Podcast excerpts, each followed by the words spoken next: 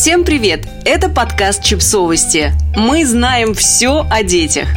Почему не бывает одинаковой любви к детям? Мама троих детей, Катерина Антонова, рассказала нам, зачем она любит своих детей не одинаково и почему это в принципе невозможно. Одна из самых странных для меня фраз звучит так «Я люблю всех своих детей одинаково». Я никогда ее не понимала, потому что у меня не так. Когда родились мои дочери-близняшки, я сразу поняла, что никакой одинаковой любви к ним у меня не будет. Они вели себя по-разному, по-разному реагировали на меня, мои действия, мой голос, мои прикосновения. Они сразу, с первого дня их жизни, стали жить каждая по-своему.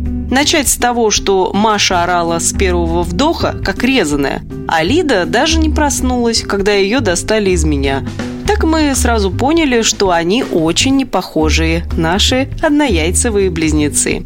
Я очень удивлялась, когда мне говорили, но ты же любишь их одинаково? Конечно, нет. В Лиде, например, меня безумно раздражает, когда она ноет, а в Маше, когда она истерит – Зато Лида трогает меня до глубины души, до ощущения горячего кипятка в груди, до слез, тем, что подбегает и с размаху обнимает меня, когда я прихожу с работы. А Маша веселит меня ужасно, когда передразнивает Борьку или просто кривляется. Борьку я тем более люблю иначе. Во-первых, он мальчик. Как можно мальчика и девочку любить одинаково? Ведь все отличается – запах, повадки, реакции, способ воспринимать мир и реагировать на него.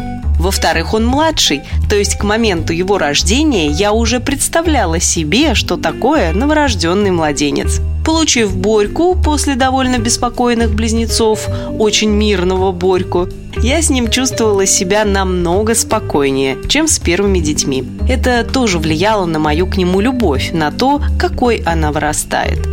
Дальше больше. Выяснилось, что общение с Борькой складывается совершенно иначе, чем общение с девочками. Потому что сам Борька другой.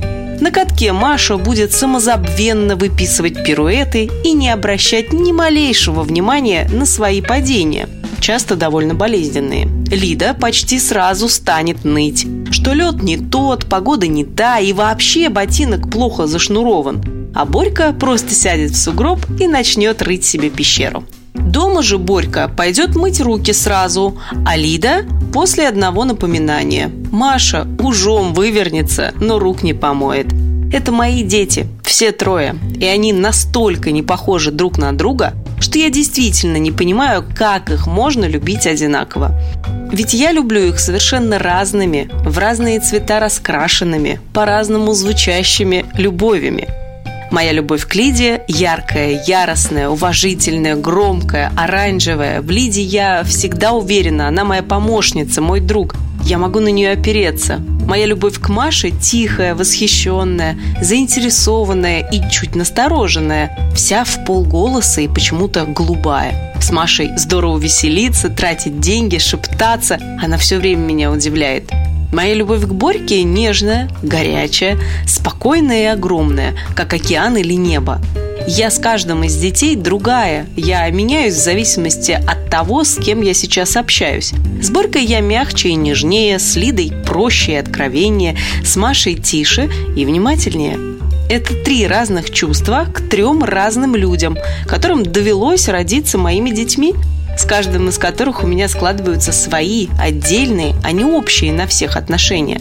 Я стараюсь выделять каждого из детей, с каждым из них строить свои, отдельные отношения, чтобы каждый из них чувствовал себя не таким же любимым, как брат и сестра, а самым любимым. Подписывайтесь на подкаст, ставьте лайки и оставляйте комментарии. Ссылки на источники в описании к подкасту. До встречи!